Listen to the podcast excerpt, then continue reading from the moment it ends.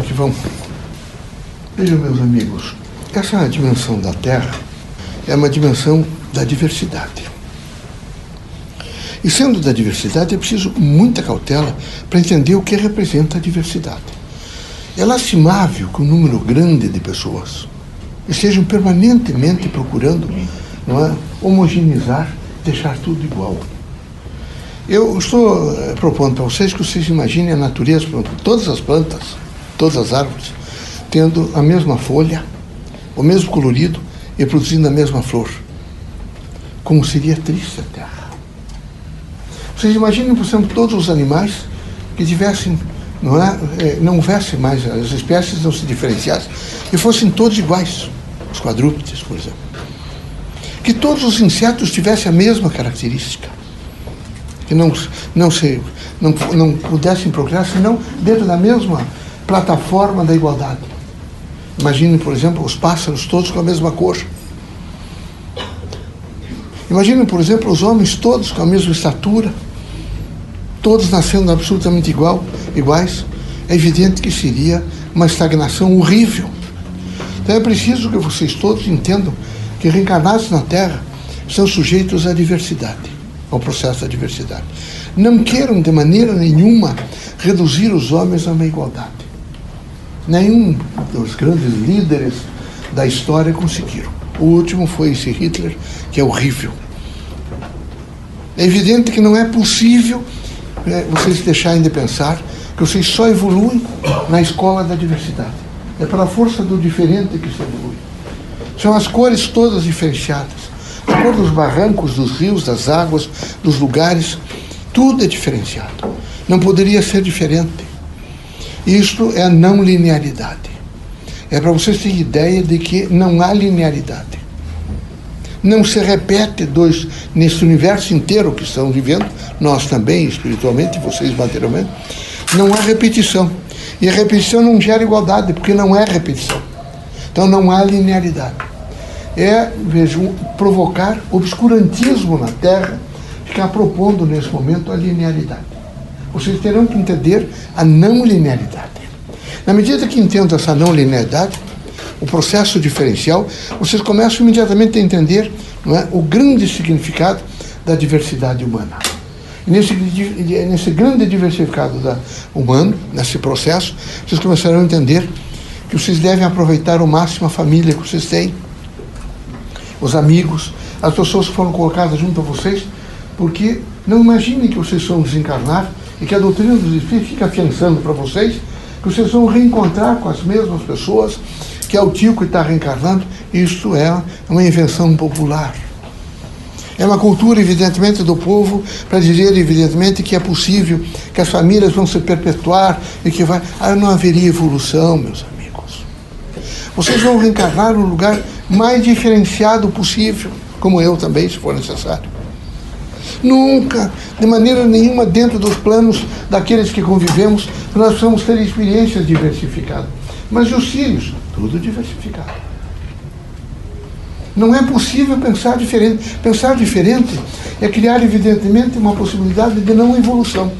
É a não linearidade em tudo, em todas as coisas, em todo o processo, evidentemente, da vida em toda a evolução do espírito. Não pode ser diferente. Isto, na medida em que vocês começarem a compreender, vocês começarão a entender o grande significado da vida, serão mais pacientes, tolerantes, compreensivos e justos com as pessoas. Isso não significa que eu esteja pedindo a vocês que vocês procurem cooptar com as coisas erradas, de maneira nenhuma. Não é? Um agente mediúnico não pode cooptar com as coisas erradas. Ele tem que ser muito forte, ele tem que ter uma noção crítica de que ele está na Terra para agenciar momentos novos de tranquilidade, de paz, de educação, não é? de transformação, de aprendizado pelo bem do, dos comportamentos. É difícil a Terra, é dificílimo, meus amigos. Eu dou um exemplo para vocês. É? é tão bom vocês pegarem os detergentes e molharem, por exemplo, a louça num pano e passarem o detergente e tirar a gordura. Em 10 anos, meus amigos se o processo materialista não trouxer imediatamente e não se acautelar, e não, não imediatamente reeducar e retirar por fórmulas químicas, essa forma desse detergente, que são despejados toneladas por dia, enquanto eu estou falando com vocês, está indo essas toneladas para os, os esgotos, os esgotos, consequentemente para as marés, e nessa sucessão para todos os rios e lagos, vai desaparecer aquele brilho das águas, meus amigos. As águas não terão mais a possibilidade de refletir. O espelho desaparecerá. A superfície plana não terá mais condições. Aquilo não foi feito assim simplesmente, como se fizer um lago, para que imediatamente fique. Não, são seres vivos que virão ali e que eles imediatamente fazem uma película para impedir que o sol desça demais e mate, evidentemente, seres vivos. Se continuar essa destruição, como vocês fizeram não é? no, no, do lado, do, na, na, nas margens dos rios, de todos os lagos, é? os crustáceos dos, dos, dos, mares estão desaparecendo, também vão, vai desaparecer o colorido das águas. Será danoso, muito danoso. E é preciso que vocês todos tenham muita força para compreender. Vocês estão, às vezes, estão desesperados. É colocado sobre os ombros de vocês alguns processos missionários e que vocês aquilatam que tudo isso é muito difícil, que Deus está abandonando. Deus não abandona nenhum dos seus filhos. O que é preciso é coragem, paciência. Alguns de vocês são impacientes, com quem vocês deviam ser pacientes. O pai, a mãe, os irmãos. Ah, mas eles eles não pensam, não podem pensar como vocês. Quem tiver hoje, por exemplo, 30 anos e um pai com 60, 70 anos, quem sabe um dia um velho diga a vocês a coisa mais difícil que tem na vida depois de 80, de 90 anos é entender as pessoas que têm hoje 30 anos, 25 anos. Eles não falam a linguagem que eu aprendi a falar. Que triste vocês não entenderem isso. Que triste essas escolas não ensinarem vocês a compreender é? as faixas etárias e os ciclos da vida. Então era preciso que vocês todos começassem a entender melhor, que vocês começassem a se entender melhor, a fazer uma relação melhor com as pessoas. Vejam, esse, esse processo materialista que começa, toda essa, essa pragmática materialista do século XVII, vem até vocês. Invade a casa de vocês, a vida de vocês. Vocês estão enfeitados no sentido da materialidade.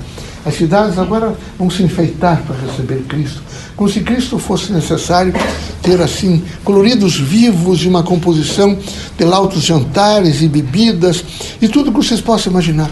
Esquecem que ele nasceu numa manjedoura. Né? Naquele dia de Natal, que deveria ser o dia mais simples, e quem sabe vocês reunissem as coisas que estão sobrando e levassem para alguns casebres que estão passando fome, vocês fazem o contrário. Quem sabe até joguem no lixo, o residual, e até se escondo porque internamente na consciência de vocês deve dar o sentido de vergonha de saber que vocês têm tanto enquanto alguns não têm nada. Então é preciso pensar um pouco e fazer um juízo crítico sobre Cristo. Cristo é amor, é humildade, é fraternidade, é luz, porque é conhecimento e sabedoria.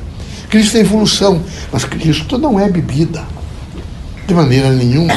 Ah, porque tem champanhes, porque os ricos vão importar champanhas da França, porque eles vão fazer isso. Mas eles não estarão com Cristo. Eles estarão com o materialismo, a força do materialismo. Não bastou já o exemplo de Salomão. Salomão, quem sabe, tenha sido o rei mais extraordinário e mais enfeitado da história. Tudo era muito, era um enfeite sobre ele. O ouro tomava conta da sua roupa. E onde ele pisava era preciso pisar em coisas almofadadas e também aurificadas. Tudo era perfeito, muito perfeito. Tudo dava a ele é o rei Salomão. É o poderoso rei Salomão. Mas basta colocar uma comparação entre o famoso rei Salomão e um lírio do campo, para vocês verem que quem ganha é o lírio do campo. Não há nada mais extraordinário, mais forte e mais harmonioso, quem sabe, do que uma flor, do que uma rosa, do que o lírio, né? do que a margarida e todas as outras flores. Não há nada mais extraordinário do que a harmonia na diversidade das folhas e das flores. Então era preciso que vocês não se encantassem tanto por esta ordem materialista. Ela é devastadora, impiedosa. Ela traz alguns benefícios, vocês dormem em camas almofadadas, os, os sofás estão bem colocados, tudo.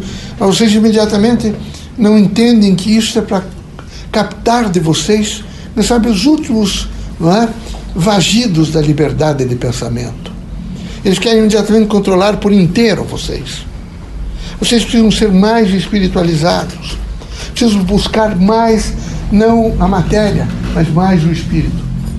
Mas para buscar mais a matéria, mais o espírito e menos a matéria, é preciso que vocês façam um autoconhecimento. Vocês precisam, quem sabe, perguntar: eu realmente amo? Eu tenho força de amor ou eu sou egoísta? Eu sou mentiroso? Eu, portanto, me transformo num homem vil, porque a, cada instante eu sou, não é? é, é capaz de provocar mimetismo, faço um colorido diferente para aparentar o que eu não sou. Aqui é preciso ser o que é. Aqui é preciso ter a coragem de viver a humildade daquele homem que nós seguimos quando viveu aqui na terra, que é Jesus Cristo. Suas parábolas são extraordinárias. É amor, não é fraternidade, é luz, é esperança, é caridade, é desprendimento, é perdão, mas é energia também. Quando ele entra no templo e vê que o templo estava precificado e que estavam vendendo tudo em nome do Criador, ele imediatamente quebra aquelas barracas e faz um grande movimento, porque ele é um homem muito forte. Ele não é esse efebo que pintam, que mostram para vocês. Ele é um, homem, um dos homens mais fortes que teve na Terra. É uma das figuras extraordinárias, senão não teria vivido esses há mais de dois mil anos, com força e com disposição.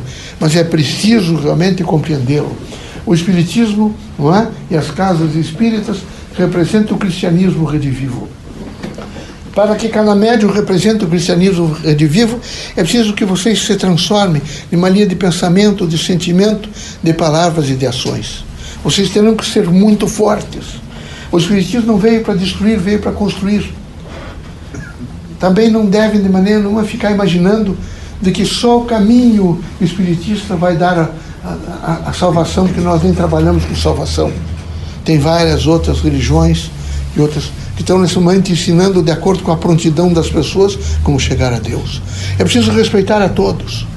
A doutrina não vai ensiná-los nunca a combater ninguém, muito menos, não é?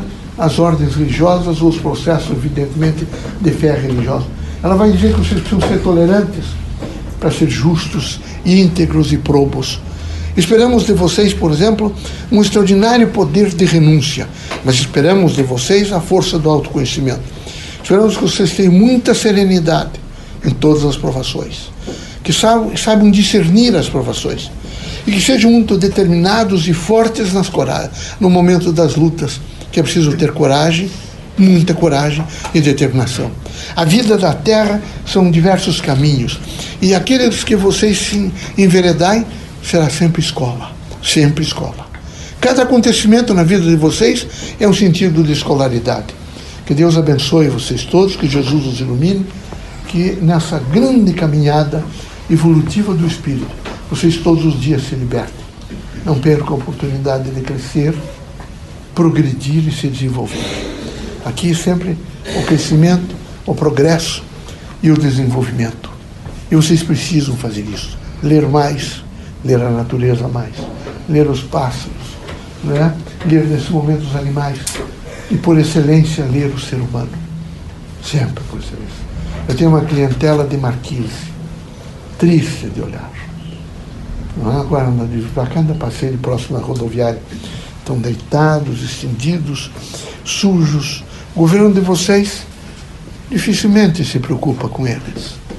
Podia se preocupar mais, meus amigos. Eles dizem eles não querem. A imprensa materialista e, quem sabe, ideológica, se tentar se fazer qualquer coisa, no dia seguinte dizem que estão tirando as liberdades de ficar na rua. Só que ninguém, evidentemente, em, situação não é, de uma mente sadia e de um espírito livre, gostaria de não, não ter onde voltar para casa. Todos querem voltar. É evidente que há nesse momento não é um estado dementado, uma angústia, um sofrimento, e que era preciso nesse momento convalidar a dimensão do bem neste homem, levar um pouco de aconchego, não é um local onde tomar banho, um alimento, um prato de sopa, alguma coisa. Mas não interessa, parece.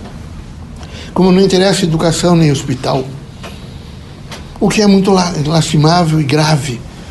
Por isso, eu preciso sempre convocar vocês que para as próximas eleições, quem pedir voto para vocês, vocês terão que perguntar: o senhor tem olhado para o nosso povo? O senhor tem pensado, por exemplo, nessa forma de analfabetismo? Porque não é só aprender a ler e escrever. É o analfabetismo, nesse momento, dessa cultura brasileira. Está decadenciada. A cultura brasileira se decadenciou. E, e nós temos que levantar essa cultura. É horrível. A doutrina dos espíritos tem uma grande missão. Vocês chegam aqui, não é? médiums, e nós transformamos vocês em agentes mediúnicos, que querem priorizar o ser humano, ajudá-lo, protegê-lo e libertá-lo de qualquer coisa do mal. Aqui nós temos o dever de ensiná-los a pensar, e não o que devem pensar. Que Deus os ilumine, que Jesus os ampare, que o dia de Natal a casa de vocês se transforme em a casa de Cristo. Não preciso enfeitá-la, mas preciso receber quem ali chegar com amor, alimentar, não é? com os seus e com dignidade, não é? Viver, evidentemente, a distribuição da fraternidade humana. Deus seja sempre conosco, que Jesus os ilumine, que vocês corajosamente façam o melhor.